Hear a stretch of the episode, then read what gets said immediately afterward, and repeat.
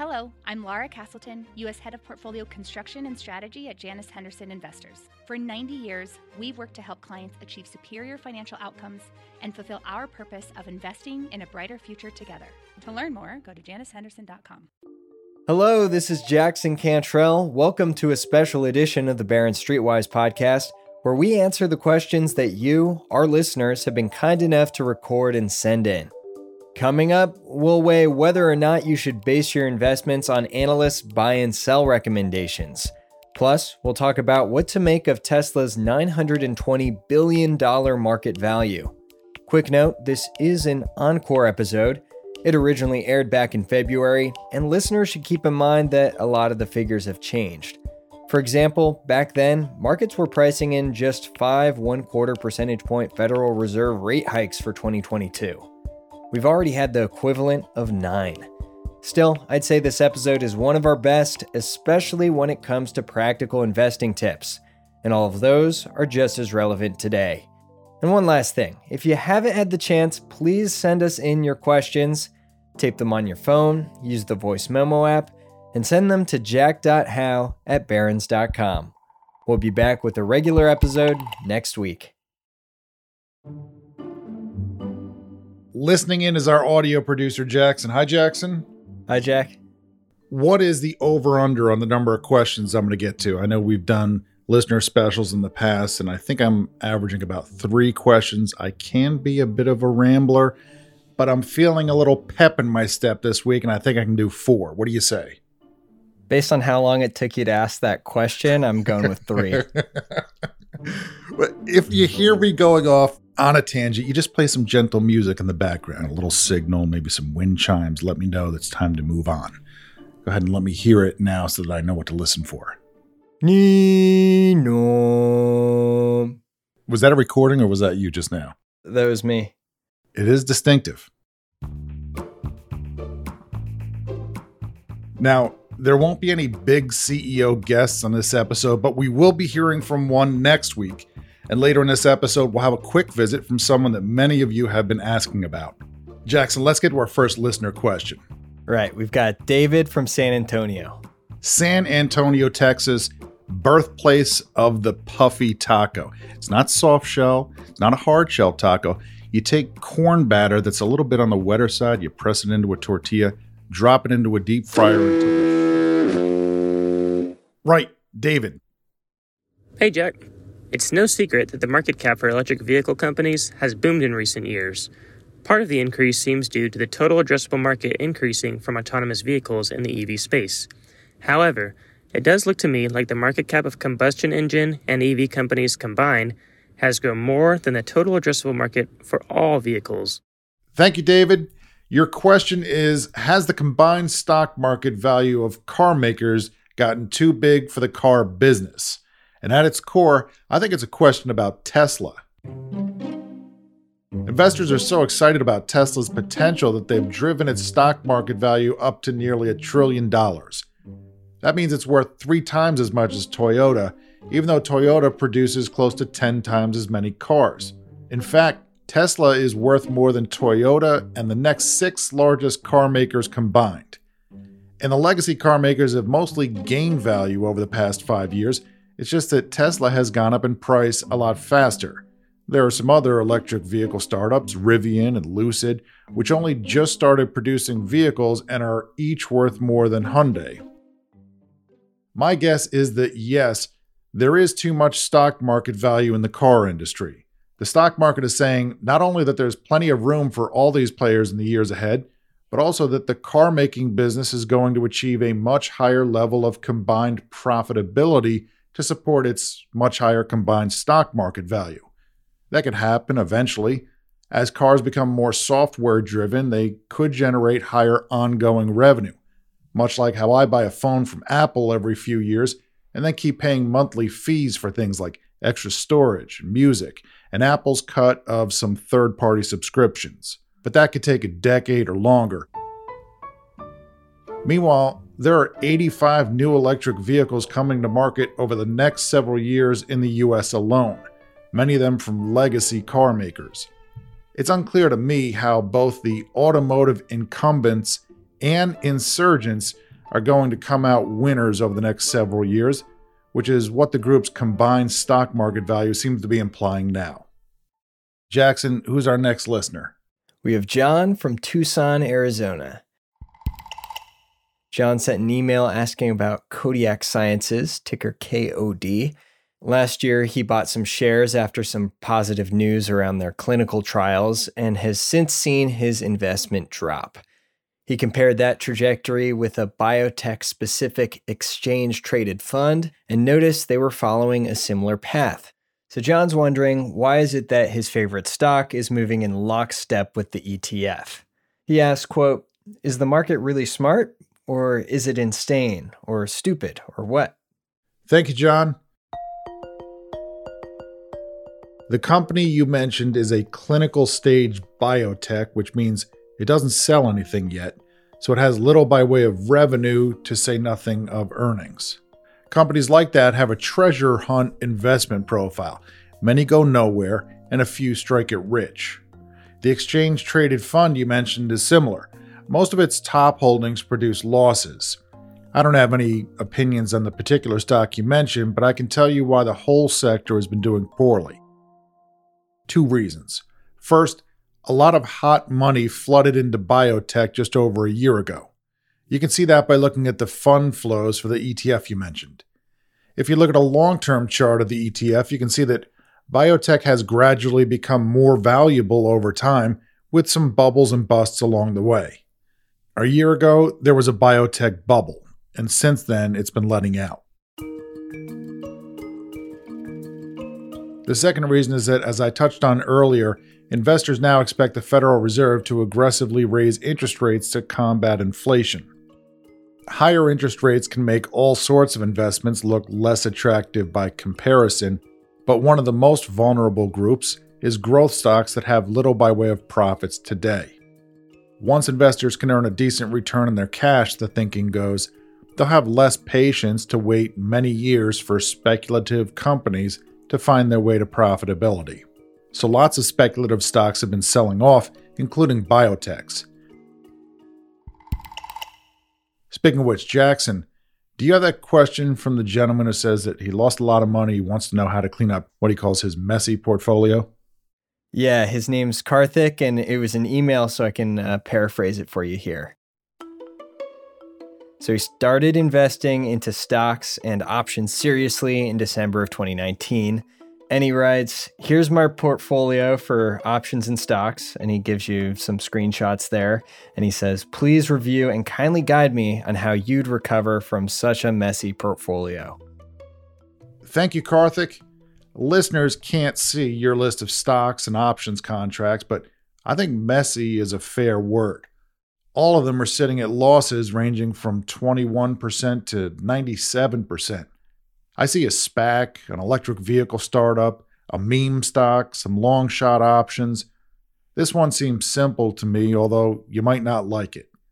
I recommend you sell everything you own and put the money in a low cost stock index fund. And I'm assuming you have other money in bonds or cash for diversification. If not, talk to a financial planner about a mix that's right for your age and circumstances. The problem with the stocks you own is that they're all kind of the same highly speculative companies that aren't expected to turn profits anytime soon. I'm guessing you heard about all of these stocks from the same source or sources, maybe a newsletter or a chat room. Something tells me that multiple rocket ship emojis were involved. The backdrop for these types of stocks has not been kind this year. Investors are running away from speculative stocks and towards safer ones with plenty of profits and other signs of prosperity.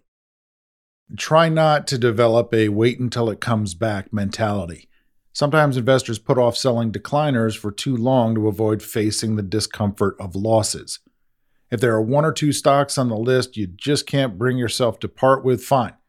Put the bulk of your money in an index fund and keep a little on the side for speculation. I notice that your deepest losses are in the options contracts, Option speculation is especially difficult. Not only do you have to be right in the underlying stocks, you also have to be right quickly before the time value of your contracts erodes. Many investors do just fine over the long term with zero use of options. I'm one of them.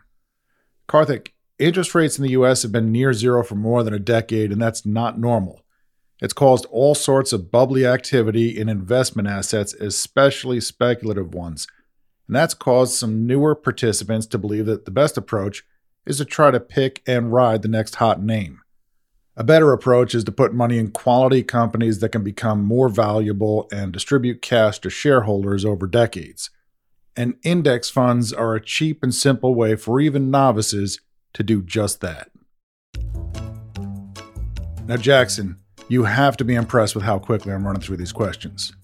I'm actually worried you're pushing yourself too hard and could get hurt. Mm, it's a good point. I don't want to hit the wall. It's, I've heard people talk about the wall. It doesn't sound. Maybe chug a sports drink and stretch your hamstrings. Okay. I like what you're saying. I'm not going to do it. I'm going to have a coffee and no stretching, but we'll be right back. The Claude 3 model family from Anthropic is your one stop shop for enterprise AI. With models at every point on the price performance curve, you no longer have to make trade offs between intelligence, speed, and cost. Claude 3 Opus sets new industry benchmarks for intelligence. Sonnet strikes the perfect balance between skills and speed, and Haiku is the fastest and lowest cost model on the market, perfectly designed for high volume, high speed use cases. Join the thousands of enterprises who trust Anthropic to keep them at the frontier. Visit anthropic.com/claude today. WSJ Special Access gives you a front row seat to some of the Wall Street Journal's most exciting content, like The Quirkier Side of Life, a new series that features the fun, surprising stories our reporters come across. The chief executive walks 10,000 barefoot steps every day. He recalls stepping on a bee, which put him off earthing for a couple of days, but he got back to it. Check out The Quirkier Side of Life on WSJ Special Access, only for WSJ subscribers. Welcome back. Jackson, who do we have? Oh, sorry, I was chugging my sports drink here. we have Lawrence from New York City. New York City. You ever see the commercial where they go, "This stuff's made in New York City"? You know what I mean?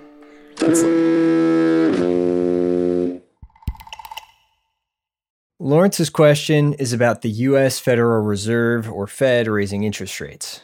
Markets seem to anticipate around five interest rate hikes this year, of about a quarter of a percent each. If that happens, government bonds would pay investors higher yields than they do now. But Lawrence questions if that 1.25% or so hike would really be enough to fight inflation. In theory, with inflation at 7% and investing at 3.5%, you're losing 3.5% on your money. So, my question is how can this stop inflation? It seems to me that rates will have to be over 7% in order to actually slow inflation, stimulate savings, and stop spending. Am I missing something? Love the podcast. Thank you. Thanks, Lawrence. We just got a fresh reading on inflation this past week, and now it's 7.5%. And your question is Will the Federal Reserve have to raise interest rates to more than 7% to stop inflation? I hope not. I don't know of many investors who are predicting a rise to that level, but it is starting to look to me like the Fed will have to take more aggressive action than investors might be expecting. Inflation is not only too hot, it's also broad, affecting things everyone needs like food and electricity. Credit Suisse recently pointed out that the consensus expectation is still for inflation to fall below 3% by the end of the year. That seems optimistic. Some people say low treasury yields are telling us that inflation will fall. As you say, Lawrence, the 10 year treasury yield has recently hovered around 2%. The problem is that as recently as this past week, the Federal Reserve was still buying treasuries to suppress their yields. It's difficult to know what bonds are saying when they're not free to speak their minds. Also, the bond market might not be that smart. Deutsche Bank recently looked at the historical link between 10 year treasury yields and subsequent inflation. It didn't find one. So, Lawrence, while there's nothing to suggest the Fed will have to raise rates above 7% to get inflation under control, if inflation doesn't come down a bit on its own soon, the Fed could have to raise rates more than economists or investors are predicting.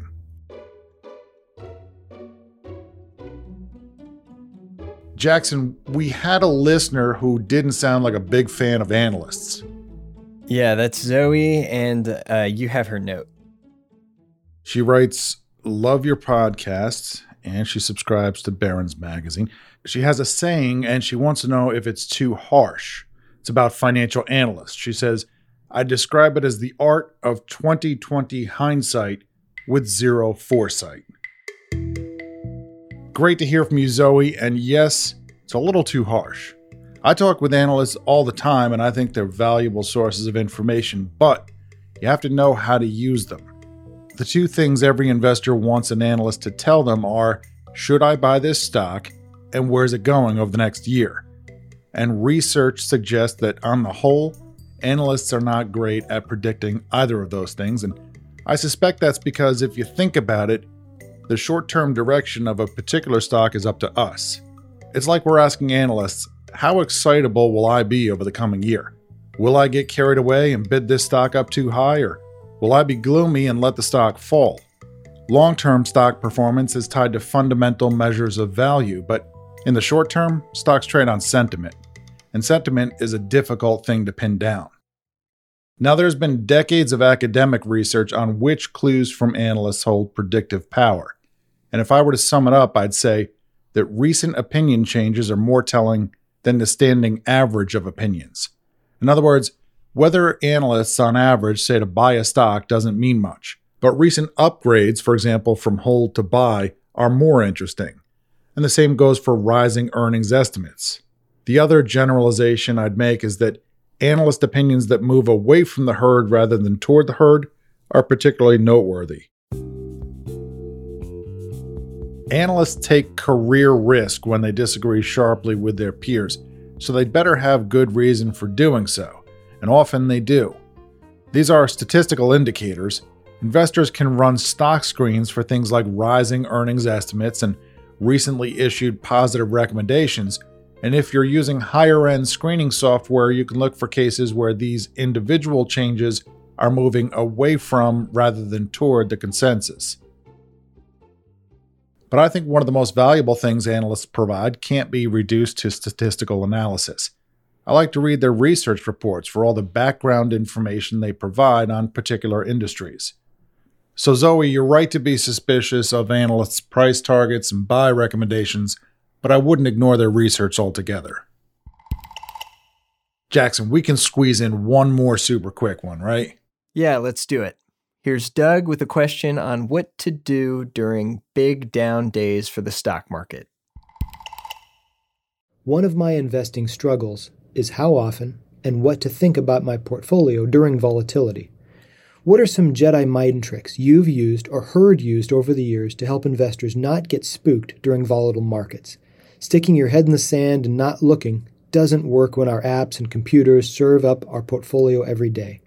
What does social science or investor psychology tell us to do? Thanks, Doug. I'm not sure that investor psychology holds any answers here. One thing it's clear about is that investors tend to feel the pain of losses more acutely than they feel the joy of gains. That doesn't make us better as investors, it makes us prone to panic. One thing that helps is if you hold shares of companies you'd be happy to hang on to, even if prices plunged. Decades ago, investors used to recommend counting the number of shares you own rather than the value of those shares. Dividends were a bigger deal then, and investors would make the point that even when stock prices fall, strong companies can keep the same dividend payments coming. After a decade of rip roaring price gains, Investors have come to rely much more on gains than dividends for their total returns, but maybe dividends will come back in favor again. All I can tell you is that if you like what you own, try not to check the prices so much. It helps if you're distracted by something else, maybe something even more worrying.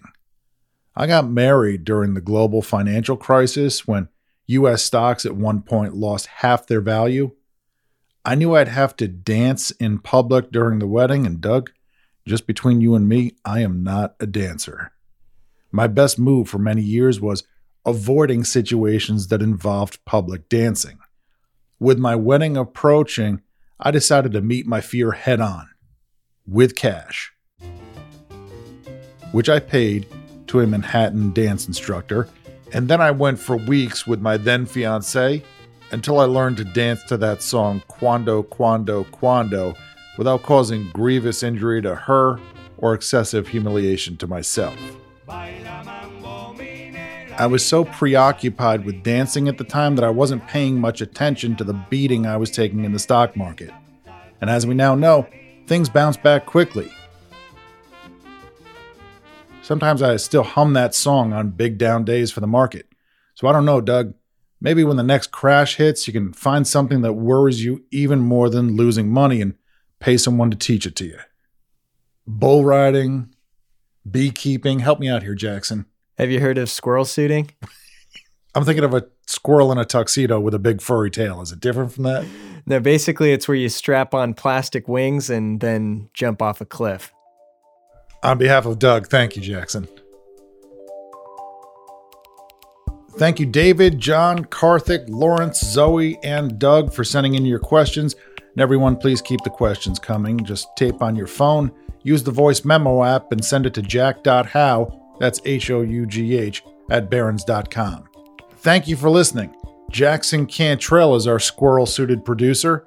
Subscribe to the podcast on your favorite app. If you listen on Apple, write us a review. And you can follow me on Twitter if that's the kind of thing you're into. It's at Jack Hough, H O U G H. See you next week.